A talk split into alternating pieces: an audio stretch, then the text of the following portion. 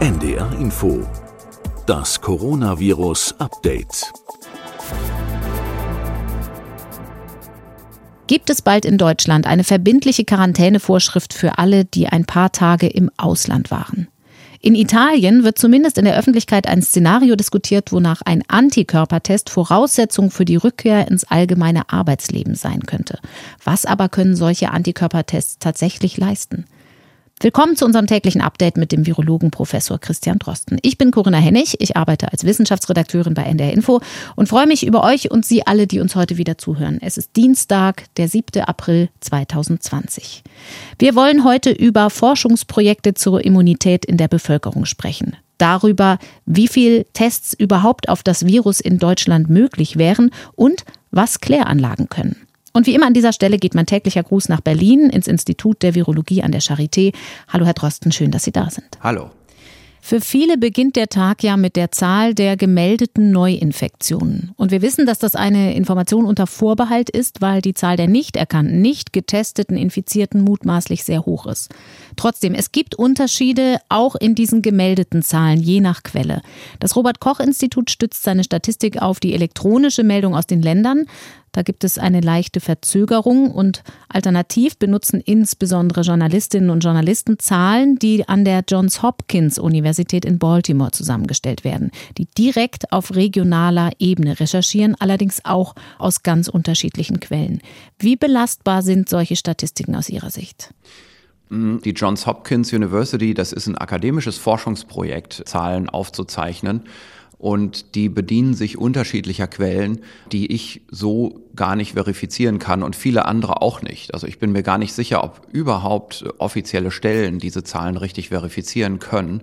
Diese Zahlen sind ja immer etwas höher als die offiziellen Zahlen. Mhm. Und das ist nicht nur in Deutschland so übrigens. Also ich habe da in der letzten Woche ziemlich absurde äh, Vorwürfe gehört gegenüber dem Robert Koch Institut. Also die können einem geradezu leid tun, weil diese Vorwürfe einfach total unfair sind. In allen möglichen Ländern sind die offiziellen Meldezahlen vom staatlichen Institut geringer als die Zahlen der Johns Hopkins University. Das liegt einfach daran, dass diese Johns Hopkins Zahlen aus verschiedenen Quellen zusammengewürfelt werden und die sind nicht immer unbedingt so verifiziert. Also da sind auch Zahlen dabei, die kommen aus Zeitungsmeldungen. Da gibt es also Teams, die in einzelnen Ländern jeweils auch Hauptnachrichtenquellen auswerten und so weiter.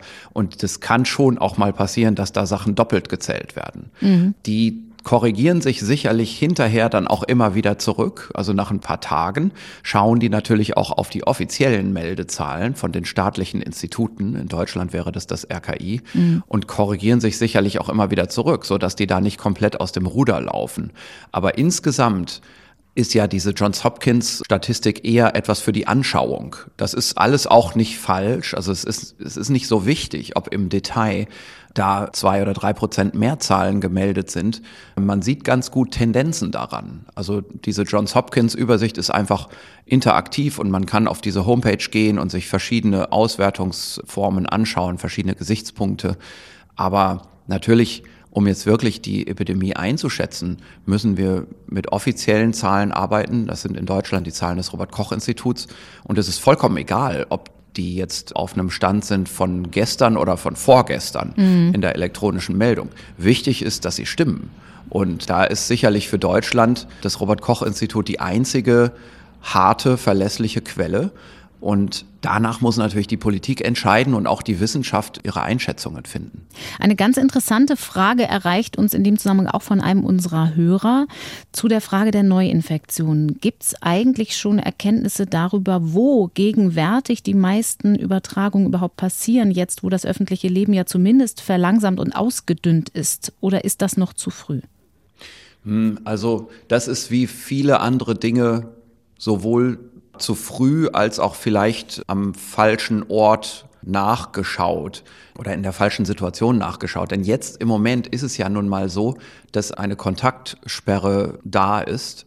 Und wir wollen ja jetzt gar keine Übertragungen haben. Und ich würde denken, und das wissen wir ganz genau aus Wuhan, dass im Moment die meisten Übertragungen in Privathaushalten stattfinden. Mhm. Das ist aber fast trivial. Das ist ja fast selbstverständlich. Und das sagt uns jetzt nichts darüber aus, wie in der normalen Situation die Übertragungen stattfinden. Also wo, an welcher Stelle, in welcher Alltagssituation die meisten Übertragungen stattfinden. Denn diese Alltagssituationen sind ja im Moment ausgeschaltet. Das ist so die eine Überlegung, warum ich sage, es ist vielleicht am falschen Ort nachgeschaut. Und es ist gleichzeitig aber auch zu früh nachgeschaut. Wir sind im Moment am Anfang dieser Epidemie und in dieser Anfangsphase gibt es eben auch Mechanismen, die anders laufen als in einer Phase, wo das Infektionsgeschehen in der Bevölkerung mehr gesättigt ist und andere Übertragungsnetzwerke dann zur Verfügung stehen. Also ich will mal ein Beispiel sagen, wir würden jetzt mal in einer Schule gucken und würden sehen, aha, da finden Übertragungen statt. Das heißt im Moment erstmal nicht allzu viel, weil im Moment, sagen wir mal, die durchschnittliche Schule an sich sich noch gar nicht herauskristallisiert hat, wie die eigentlich eine Rolle spielt in Übertragungsnetzwerken. Mhm. Also die durchschnittliche Schule in Deutschland ist noch nicht an alle Übertragungsnetzwerke angeschlossen. Mhm. Ich weiß nicht, ob man sich das bildlich so vorstellen kann in der Gesellschaft. Deswegen wäre im Moment also jede Erhebung in irgendeiner x-beliebigen Schule ein Zufallsbefund. Wenn der sie denn auf zwar, wäre. genau, wenn sie offen wäre. Im Moment ist es sogar noch nicht mal offen, aber wenn sie offen wäre, wäre das immer ein Zufallsbefund. Das ist das Problem. Wir können im Moment nicht sagen, wir gucken uns irgendeine bestimmte Situation mal exemplarisch an und haben dann die Lösung gefunden, sondern wir müssen uns klar machen, im Moment ist das gesamte Infektionsgeschehen zufällig verteilt. So wie wenn man sagen würde, man, man wirft eine Handvoll Kieselsteine auf einen Parkplatz dann verteilen die sich ja auch vollkommen zufällig. Das heißt aber jetzt nicht, dass das etwas darüber aussagt, wie sich, ne, also wie, mhm. wie eine Grundsituation in der Infektion sich darstellt. Also mhm. dazu müsste man mehr Mitteln, also mehr, mehr Durchschnitte bilden, um Grundprinzipien zu verstehen. Und das ist ja eigentlich das, was auch die gesamte Wissenschaft der epidemiologischen Modellierung macht. Also mhm. sie versucht an einzelnen Szenarien die sie zusammenträgt, ganz viele davon, in vielen Ländern, zum Teil in Ausbrüchen, wo es schon weiter fortgeschritten ist, dann eben doch Mittelwerte zu bilden und dadurch dann ein Prinzip zu erkennen. Eine Maxime, die immer wieder ausgegeben wird, ist testen, testen, testen. Wir müssen rausfinden, wie viele Menschen herumlaufen, die möglicherweise gar keine oder nur so schwache Symptome entwickelt haben, dass sie eine Infektion gar nicht bemerken. Es wird immer gefordert, die Testungen auszuweiten, hochzufahren, andere Einrichtungen da einzubinden. Wo stehen wir da? Ist das möglich überhaupt in großem Ausmaß? Hm, also es gibt ja jetzt die neuen Zahlen vom Robert Koch Institut. Die sind ja jetzt im epidemiologischen Böte veröffentlicht. Zu den ähm, aktuellen Testungen, die stattfinden. Genau, zu den PCR-Testungen. Das geht von der Kalenderwoche 11 bis 13 und dann gibt es eine Projektion auf die Kalenderwoche 14. Das sind eben Zahlen jetzt von der Kapazität her in der Kalenderwoche 14 zwischen 500 und 700.000 Tests pro Woche, so ungefähr. Also es ist wirklich eher ungefähr Angabe, die ich hier mache. Die aber Zahlen stehen im RKI-Bericht ganz genau drin. Aber deutlich ähm, mehr schon als die 350.000, die zuletzt ja kommuniziert wurden. Ja, 350.000 waren es in der letzten Woche und in der vorletzten Woche. Und ja, es waren im Prinzip in der letzten Woche, in der 13er Kalenderwoche, da waren auch schon ungefähr 500.000 eigentlich als Kapazität vorausgesagt. Gemeldet sind jetzt aber doch nur 350. Das kann zum Teil daran liegen, dass Meldungen auch noch nachschleppen. Also es gibt Meldungen, die erst in dieser Woche rückblickend gemacht werden. Einige Labore schaffen das nicht so schnell kann aber auch an einem anderen Effekt liegen, nämlich, dass obwohl genügend Testkapazität in Form von Maschinen und Personal vorhanden ist, einfach bestimmte essentielle Reagenzien oder auch sonstige Dinge nicht mehr geliefert werden können im mhm. Moment. Also zum Beispiel die Grundreagenzien der PCR, aber auch die Grundreagenzien für die Gewinnung der Virusnukleinsäure aus den Proben, also aus einer Schleimprobe, das Viruserbgut in reiner Form rauszuholen. Das ist ein separater Laborprozess mit separaten Spezialreagenzien, bis hin zu so einfachen Dingen wie Abstrichtupfern. Alle diese Dinge sind ja zu kaufen. Die muss man kaufen als Labor. Und das ist ein Markt, und wir haben hier wieder so Probleme, genau wie bei den Masken auch, der in Europa eigentlich verteilt wird. Und wir haben ganz sicher in Deutschland schon sehr früh Bedarf angemeldet, denn wir haben ja in Deutschland sicherlich am frühesten in einer großen Zahl getestet. Und natürlich haben dann die Vertriebe und Hersteller von diesen Reagenzien gemerkt, aha, aus Deutschland wird viel bestellt, also müssen dort die Lager voll sein. Und mhm. das ist sicher im Februar so passiert. Aber dann über den März hin ist in vielen anderen europäischen Ländern auch ein großer Bedarf aufgekommen, als dort bemerkt wurde, die Epidemie läuft und wir müssen jetzt mehr testen. Mhm. Und dann wurde, das weiß ich aus Erzählungen von Kollegen, die auch sehr gut verbunden sind mit ihren jeweiligen Regierungsstellen, dann wurde auch auf der politischen Ebene nachgefragt, wie ist das denn? Warum kriegt unser Land denn nichts ab, mhm. liebe Firma XY? Also da wurden tatsächlich auch die Firmen dann von der Politik angesprochen. Und in dieser Situation sind wir jetzt. Also wir sind jetzt in einem begrenzten Markt, wo essentielle Reagenzien, die nicht so beliebig in ihrer Produktion gesteigert werden können, mhm. im Prinzip zugeteilt werden. Und das ist einer der Gründe dafür im Hintergrund, das ist vielleicht in der Öffentlichkeit auch nicht so leicht zu verstehen, weshalb so Leute wie, ja, wie ich auch und andere, die sehr im Diagnostikmarkt tätig sind, immer ein bisschen skeptisch sind, wenn es heißt, wir müssen noch mehr testen. Mhm. Es ist gar nicht unbedingt in unserer Hand. Also wir können zwar in den Laboren schon uns so organisieren, also wir können Schichtbetrieb einführen und so weiter und noch mehr Personal einstellen. Aber irgendwann entscheidet einfach die Zuteilung von bestimmten Dingen, die wir bestellen müssen, ob wir wirklich noch mehr testen können. Und wir sind jetzt so seit ein, zwei Wochen immer schmerzlicher an diesem Punkt, wo wir in den Laboren merken, wir bestellen Vorrat für zwei Wochen und wir kriegen geliefert für drei Tage mhm. von allen möglichen Reagenzien. Und das ist fast auch so ein bisschen unvorhersehbar. Ein Kollege hat mir geschrieben, wir leben von der Hand in den Mund in den Laboren. Und das mhm. stimmt. Das hat er genau richtig ausgedrückt. Das ist ein sehr erfahrener Kollege, der seit vielen, vielen Jahren eben diese Art von Diagnostik betreibt. Und deswegen ist immer das Plädoyer eigentlich, auch wenn es zum Beispiel in politischen Empfehlungen so gesagt wird, dass man nicht einfach nur sagt, Hauptsache mehr testen. Ähm, mhm. Ähm, Hauptsache die Kapazität steigern, sondern wichtig ist auch, die Fokussierung der Diagnostik zu verbessern. Also da zu testen, wo es wirklich notwendig ist. Und das ist, glaube ich, eigentlich das, was wir auch in den nächsten Wochen leisten müssen. Das gehört ja auch zu den eindeutigen wichtigsten Maßnahmen, also die drei wichtigsten Maßnahmen, die jetzt im Moment sicherlich vom medizinischen Bereich vorgeschlagen werden, für die unmittelbare Zeit nach der Kontaktsperre jetzt, ist ja das Tragen von Masken in der Öffentlichkeit, dann das Verbessern der Testqualität und Quantität und dann der Einsatz von besseren Maßnahmen zur Fallverfolgung und Isolierung und Quarantäne, also sprich der Einsatz elektronischer Mittel über Mobiltelefone. So, und bei diesem Thema Test, da muss man sich eben schon klar machen, es könnte gut sein, dass das, was wir jetzt machen, sich nicht mehr steigern lässt. Wir müssen eben jetzt schauen, da zu testen, wo es wirklich notwendig ist. In Krankenhäusern? Also, Richtig, genau. Also einmal in Krankenhäusern. Da haben wir eigentlich zwei große Anwendungsfelder für die Diagnostik. Das eine sind natürlich die Patienten, dass man eine Verfolgung des klinischen Verlaufs über Diagnostik macht. Das ist sicherlich sehr wichtig. Und dann natürlich auch die Mitarbeiter, mhm. dass man also bei den Mitarbeitern genau hinschaut, wer ist infiziert, vielleicht demnächst auch, wer hat die Krankheit schon durchgemacht über Antikörpertests und dass man dadurch auch den Einsatz des Personals steuert und das Personal selber schützt. Mhm. Und dann natürlich draußen, dass man da auch genau nachsteuert, wie muss man eigentlich Diagnostik einsetzen.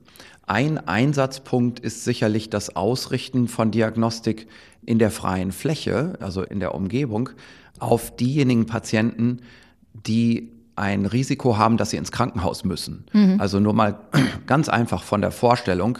Wir stellen uns zwei Patienten vor, die zu Hause sitzen, weil sie aufgrund von Symptomen isoliert sind. Der Studierende, vielleicht Mitte 20, und der Mensch, der im normalen Berufsleben steht und vielleicht um die 60 ist. Mhm. Da hat natürlich letzterer ein höheres Risiko, dass er Komplikationen bekommt. Und was wir da wissen wollen, ist der braucht eine bestätigte Diagnose. So jemand, also jemand, der vielleicht 60 ist oder auch jemand, sagen wir ruhig, der jünger ist, aber schwer übergewichtig und schon eine bekannte Herzerkrankung hat. Mhm. Auch der wäre ein Risikopatient. Solche Patienten brauchen bevorzugt eine PCR-Diagnose, damit bei denen klar ist, die sind zwar in der ersten Woche, die Symptome sind zwar noch mild, denn in der ersten Woche sind immer die Symptome mild und die können in Heimquarantäne sitzen. Aber wir wissen, der Patient ist positiv und der Hausarzt kann alle zwei Tage anrufen und fragen, wie ist es mit der Luft? Weil dann nach einer Woche oft der Punkt kommt, an dem sich die Krankheit plötzlich verschlechtert. Man möchte die Patienten nicht zu spät ins Krankenhaus mhm. einliefern. Das ist ganz wichtig von der Vorstellung her. Ein Patient mit dieser Erkrankung kann über geraume Zeit zu Hause noch gut klarkommen. Der ist eigentlich schon ein bisschen kurzatmig, aber der hat immer so aufflackerndes Fieber und der bleibt eher im Bett und guckt Fernsehen und bewegt sich nicht viel und die Lunge wird schlechter und schlechter. Mhm. Und irgendwann ist ein Zeitpunkt erreicht, wo es so schlecht ist, dass er sich dann ohne äußere Motivation eben doch durchringt, ins Krankenhaus zu gehen und da stellt man dann fest, ach du meine Güte, die Lunge ist ja schon vollkommen durchinfiltriert, verklebt, könnte man sagen. Und am nächsten Tag geht's schon auf die Intensivstation und jetzt muss alles ganz schnell gehen. Das bedeutet ja aber, dass wir jetzt nicht nur gucken müssen, wie werden die Tests eingesetzt, wo werden sie gezielt eingesetzt, sondern auch die Kommunikationsstrukturen dafür schaffen müssen. Also so ein Eindruck, den viele Menschen in Hamburg zum Beispiel haben, ist, sie dringen überhaupt nicht durch. Das ist regional ja sehr unterschiedlich, wo da die Kapazitäten sind in einer Hotline zum Beispiel oder welche Ärzte dann auch selbst Tests machen. Aber diese Strukturen müssen ja auch erstmal da sein, damit man überhaupt sortieren kann. Diese Strukturen müssen natürlich da sein und die Überlastung dieser Strukturen ist jetzt einfach in vielen Kommunen zu sehen, also auch gerade mhm. in Großstädten. Wir haben in anderen Großstädten auch ähnliche Situationen, wie Sie das beschreiben. Also dieses Sortieren, also dieses Überlegen, okay, das ist ein Studierender, naja, der hat Fieber, das wird schon die Krankheit sein jetzt in dieser Zeit, die Grippesaison ist vorbei. Wir wissen, wir haben in unserer Stadt eine hohe Infektionstätigkeit. Mit großer Wahrscheinlichkeit hat er das, aber der ist ja Mitte 20. Da kann man doch mal sagen, okay, Heimisolierung, während bei einem 60-Jährigen gesagt werden muss, nein, Testung. Und mhm. es kann ja noch weitergehen. Im Idealfall, in einigen Städten ist das schon möglich, kommt dann das Corona-Taxi, ja, also ein Service zum Beispiel des Gesundheitsamts und sagt, wir fahren zu denen nach Hause, wir machen da einen Abstrich und bringen diesen Abstrich zum Labor. Dann haben wir den Patienten positiv getestet auf der Liste. Dann kriegt er alle zwei Tage einen Anruf. Mhm. Und wenn bestimmte Parameter gegeben sind, eine bestimmte Atemfrequenz oder bestimmte Hinweise, das Fieber ist immer noch nicht runter, dann sagt man bitte mal in die Krankenhausambulanz, damit die Aufnahme nicht zu spät erfolgt. Mhm. So eine Steuerung, die ist kleinteilig und extrem arbeitsaufwendig und die lässt sich nicht exponentiell steigern, so wie sich die Krankheit exponentiell steigern kann in Phasen, wo sie eben anwächst, wo wir nicht im Lockdown sind. Mhm. Und um dagegen zu regulieren, haben wir ja auch schon letzte Woche besprochen, ist eigentlich das vielversprechendste Mittel der Einsatz elektronischer Hilfsmittel, insbesondere von Mobilfunk-Apps. Da sind wir ja jetzt gerade bei der Frage der Versorgung derjenigen, die tatsächlich einen Krankheitsverlauf entwickeln, möglicherweise aber auch einen schweren Krankheitsverlauf entwickeln. Sie hatten eben schon mal angesprochen, Stichwort Antikörpertests, bei der Frage der Dunkelziffer oder überhaupt herauszufinden, wie viel Immunität herrscht in der Bevölkerung schon vor von Menschen, die stumm diese Infektion durchmachen. Wie berechtigt ist die Hoffnung, die man da reinsetzt in solche Antikörpertests? Da laufen ja jetzt große Projekte an, an denen die Charité auch beteiligt ist. Naja, viele Universitätskliniken sind an solchen Projekten beteiligt. Es ist einfach im Moment natürlich die Grundüberlegung, wir haben eine Bevölkerung, die jetzt durchinfiziert wird. Und wir wollen das verfolgen. Wir wollen eigentlich wissen, wie viele Personen in der Bevölkerung schon die Infektion durchgemacht haben. Mhm. Warum durchgemacht? Weil wir uns denken, die sind dann immun. Genau genommen zeigt ja dieser Antikörpertest, den man machen kann, nicht direkt die Immunität an, denn die Immunität besteht aus mehreren Abteilungen des Immunsystems. Mhm. Da sind die Antikörper nur eine. Zelluläre Immunantwort ist da auch dabei zum Beispiel. Haben wir ja auch schon besprochen komplex, in anderen genau. Folgen, genau. Ähm, und wir können aber eben den Antikörpertest so, sagen wir mal, als Indikator sehen für eine durchgemachte Erkrankung. Das ist mit einiger Fairness zu sagen. Das kommt schon hin. Diese Antikörperteste haben aber auch ihre Schwächen. Zum Beispiel reagieren fast alle Antikörperteste Kreuz, also die machen falsch positive Signale, wenn jemand gerade eine Infektion mit einem der normalen Erkältungskoronaviren hinter sich hat. Das sind vier verschiedene Erkältungsviren. Wir wissen, dass je nach Studie zwischen 5 und 15 Prozent aller Erkältungskrankheiten durch eins dieser vier Coronaviren hervorgerufen werden. Und es ist ganz grundsätzlich so, jemand, der viel Antikörper hat gegen so ein Erkältungskoronavirus und insbesondere diejenigen, die diese Infektion gerade hinter sich haben, also so im letzten Monat oder so, mhm. die haben noch IgM-Antikörper und die sind besonders kreuzreaktiv. Also das heißt, es kann gerne mal passieren, dass wir jemanden testen in so einem ELISA-Test und der Test ist positiv, aber in Wirklichkeit hatte der gar nicht das neue Coronavirus, sondern der hatte ein altbekanntes Erkältungsvirus vor ungefähr einem Monat. Und wir sehen sein IgM gegen dieses Erkältungsvirus. IgM ist eine bestimmte Art von Antikörper, die ein bisschen klebriger ist. Mhm. Die Frühantikörper sind das. Sie haben ja auch gerade eine Erkältung, die hoffentlich im Abklingen ist. Das heißt, wenn mhm. Sie auf Antikörper sich testen würden in vier Wochen, kann es sein, dass dieser Test positiv ist, obwohl Sie ja in der PCR-Testung herausgefunden haben, dass Sie nicht mit dem Coronavirus infiziert sind. Stand genau, jetzt. also meine Erkältung, die war so ähm, in der zweiten Hälfte der letzten Woche. Und wenn das ein normales Erkältungskoronavirus gewesen wäre, dann hätte ich jetzt inzwischen schon so Antikörper, die würden stark ansteigen. Und ich würde mit einiger Wahrscheinlichkeit kreuz reagieren in einem SARS-2-Antikörpertest, obwohl ich kein SARS-2 hatte sondern nur ein Erkältungskoronavirus mhm. hatte. So etwas ist möglich und wir haben jetzt keine Influenza-Saison mehr, die ist jetzt gerade beendet. Aber vor einem Monat waren wir noch mitten in der Influenza-Saison und Erkältungssaison. Und viele Personen haben jetzt noch solche nachlaufenden IgM-Antikörper gegen Erkältungskoronaviren. Darum ist jetzt zu diesem Zeitpunkt kommen zwei Dinge zusammen. Wir haben diesen nachlaufenden Effekt und wir haben gleichzeitig eine sehr geringe Infektionsdichte von echten SARS-2-Infektionen. Mhm. Denn wir müssen uns ja klar machen, wir sind hier nicht mitten in einer Epidemie, sondern wir sind am Anfang der Epidemie und haben dann gleich die Kontaktsperre verhängt. Das heißt, die Bevölkerung, auch wenn es Meldezahlen gibt, die hoch sind und auch immer noch steigen, die Bevölkerung insgesamt in Deutschland ist nicht stark durchseucht. Mhm. Und es ist schon so, dass im Moment hier und da die Vorstellung auch kommuniziert wird. Ich sehe das auch in den Medien, dass gesagt wird, ah, vielleicht finden wir, wenn wir jetzt erstmal anfangen, Antikörperteste zu machen in, in, großer Breite, vielleicht stellt sich dann raus, es ist ja alles halb so schlimm. In Wirklichkeit ist ja die Hälfte der Bevölkerung schon durchinfiziert, ohne es gemerkt zu haben. Es gibt ja die asymptomatischen Verläufe und wer weiß, dieses Virus, das verbreitet sich doch so schnell. Vielleicht ist ja die Epidemie schon halb vorbei, ohne dass wir es überhaupt gemerkt haben. Weil die Herdenimmunität ich glaube, das kann man sich vorstellen. greifbar ja. wäre. Mhm. Genau, also die Vorstellung ist, dass ganz viele Patienten, wenn man jetzt mal anfängt, Antikörper zu machen, Antikörpertests, dass sich dann rausstellt, ganz viele haben schon Antikörper und haben sich schon längst infiziert und sind schon längst immun, ohne das überhaupt gemerkt zu haben. Mhm. Und das ist leider nicht so. Das wird sich nicht so rausstellen. Also ich kann das unter anderem deswegen sagen, weil wir natürlich schon angefangen haben zu testen,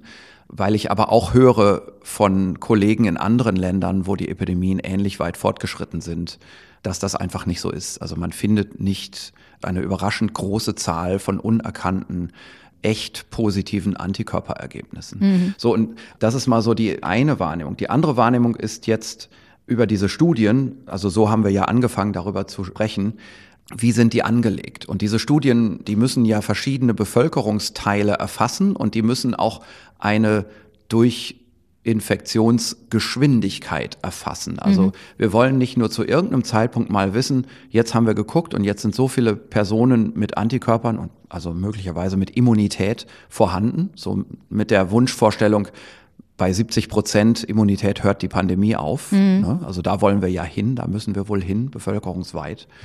Wir wollen auch möglichst verstehen, wie schnell das passiert. Also ich glaube nicht, dass es so sein wird, dass wir jetzt irgendwie mal kurz das erste Mal breitflächig nachgucken und sehen, hups, 50 Prozent sind ja schon immun, na, dann ist es ja nochmal gut gegangen. Also das glaube ich nicht, dass es passiert.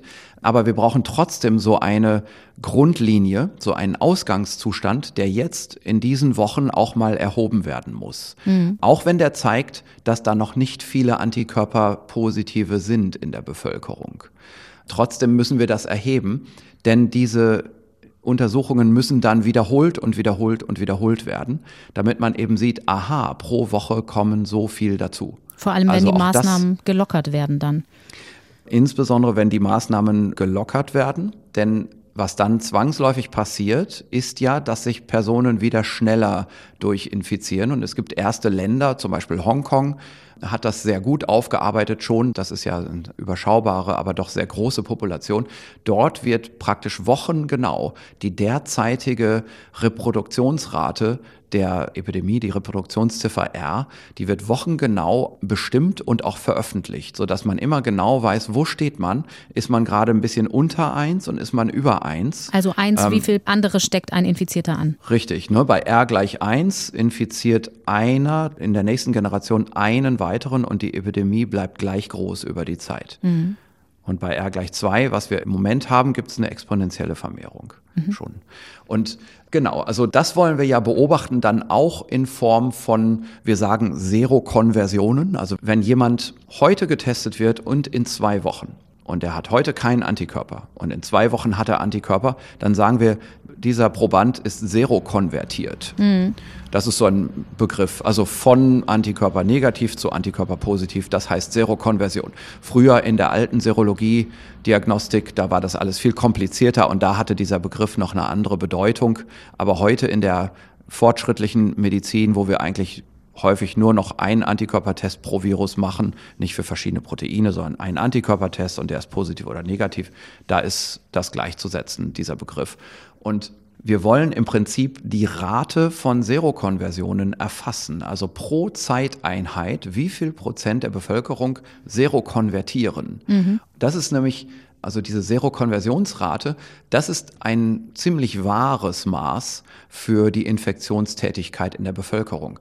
Da sind die bemerkten und klinisch apparenten, also auffälligen Infektionen dabei, aber auch die stillen Infektionen. Das ist dann so die stille Serokonversion, also jemand, der unbemerkt infiziert wurde, aber danach eben dann doch auch ein Immunsignal sendet in Form von Antikörpern und auch mit großer Wahrscheinlichkeit immun ist. So, und das ist dieses Maß, das Maß der Serokonversionsrate, das ist eigentlich das beste Maß, das wir haben können in dieser verfolgenden, bevölkerungsverfolgenden Infektionsepidemiologie. Das ist eigentlich der Grund, warum wir diese Antikörperstudien jetzt in großer Breite starten. Aber das Wichtige ist eben auch zu wissen und sich das nochmal klar zu machen, das muss gerade am Anfang der Infektion auch in großer Breite gestartet werden. Mhm. Irgendwelche punktuellen Untersuchungen sind wirklich sinnlos, denn wir haben im Moment Zufallsverteilungsphänomene.